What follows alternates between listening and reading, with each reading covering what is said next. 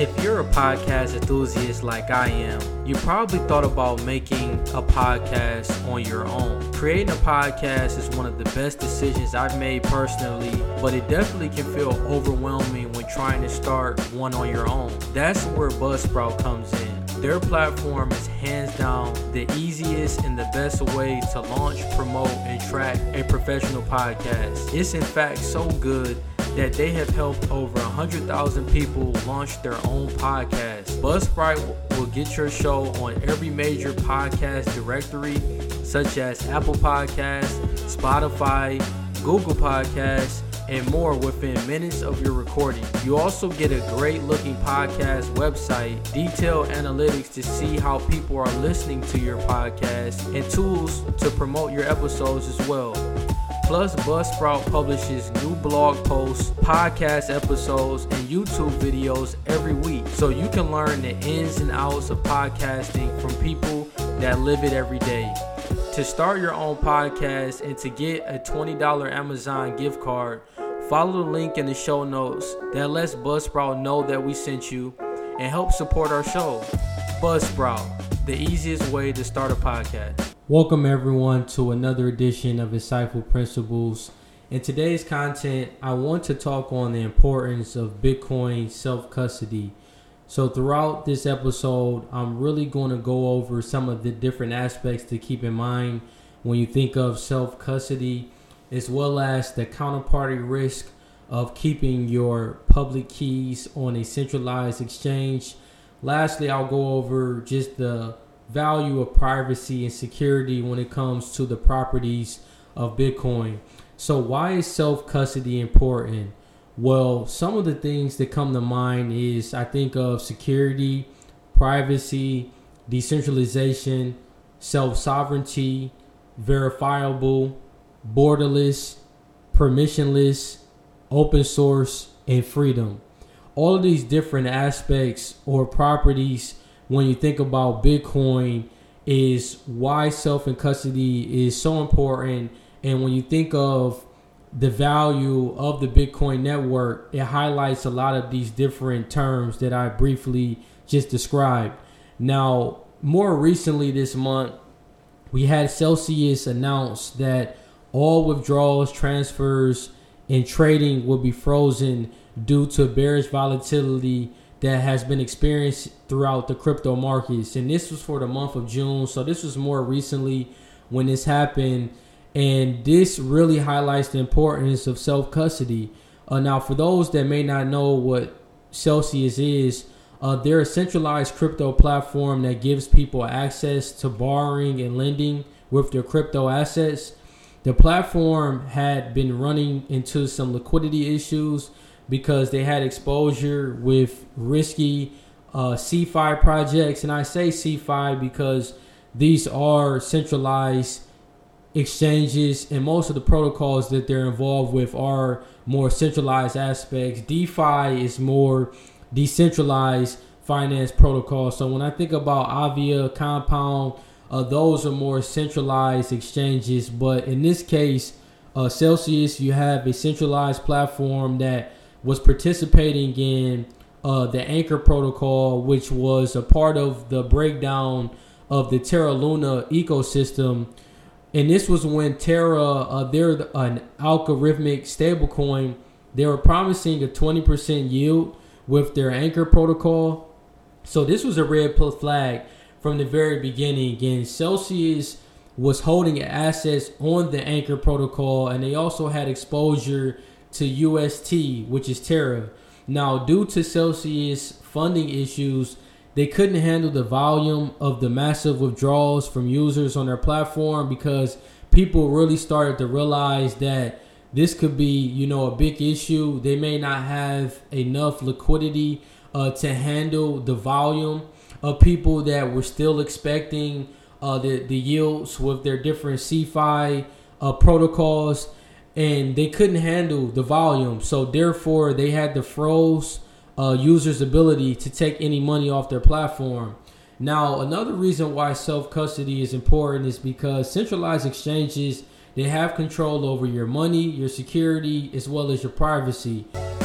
Did you know that you can invest your cryptocurrency through a tax-advantaged retirement account? That's where iTrust Capital comes in. It's a platform that allows clients to invest in crypto through an individual retirement account or an IRA. IRAs are tax shelter accounts, which means all your crypto trading is tax-free and it can even grow tax-free over time. The process of signing up with iTrust Capital is really easy and the service is awesome. The best part is that it's totally free to open up an account and there's no hidden fees. You don't need to pay any monthly subscription or membership fees either. iTrust Capital is the best in class when it comes to security, and the platform also offers a growing list of over 25 different cryptocurrencies to invest in, with more being added all the time. So it's easy to diversify your portfolio. With a new mobile app that allows clients to trade whenever they want, iTrust Capital has really earned its place in the market, being voted best crypto investment platform in the US. As a special tip for my viewers, if you open and fund an account with iTrust Capital, you will get a $100 funding bonus added to your account. To learn more, click the link in the description and open a free account and start investing with iTrust Capital today. When you're on a centralized exchange, whether that's Coinbase, Voyager, Celsius, or even Binance, they own your keys. So ultimately, they can halt your assets at any time, as well as they can see all of your transactions. So you're giving up your security and privacy to the platform that's holding your assets. Therefore, the purpose of the Bitcoin network is to be self-sovereign and to have permissionless money. When you have permissionless money, all that means is that the open source network is available to everyone to participate in a consensus that allows for complete decentralization.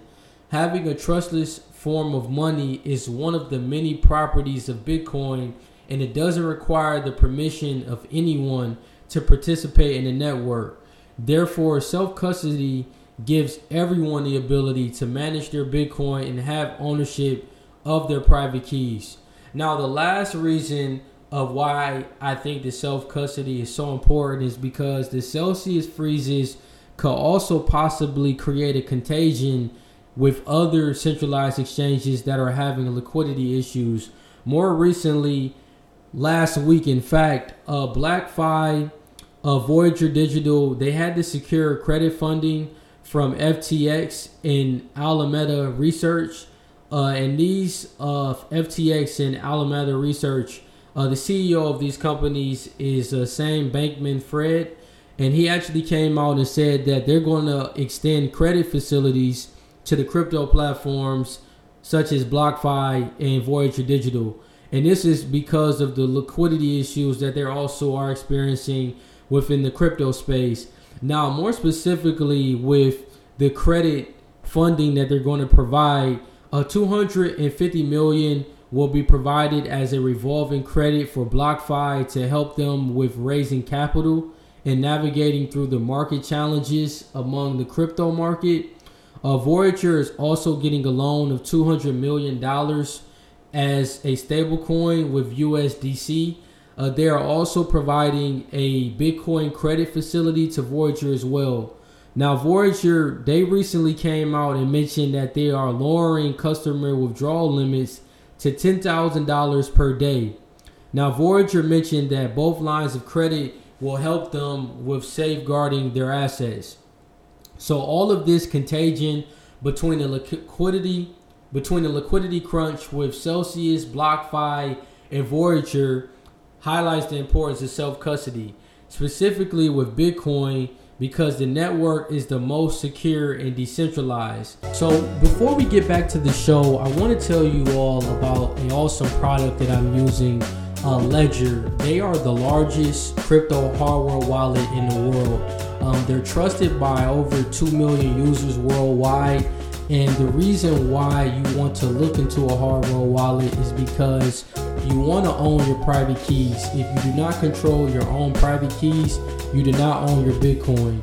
A public key is when it's on a major exchange. A private key is when it's stored offline and it's on a hardware wallet. Another reason why you want to look into a hard wallet is Exchanges have had a history of being hacked, not all but some, and hardware wallets that protect against you losing your funds.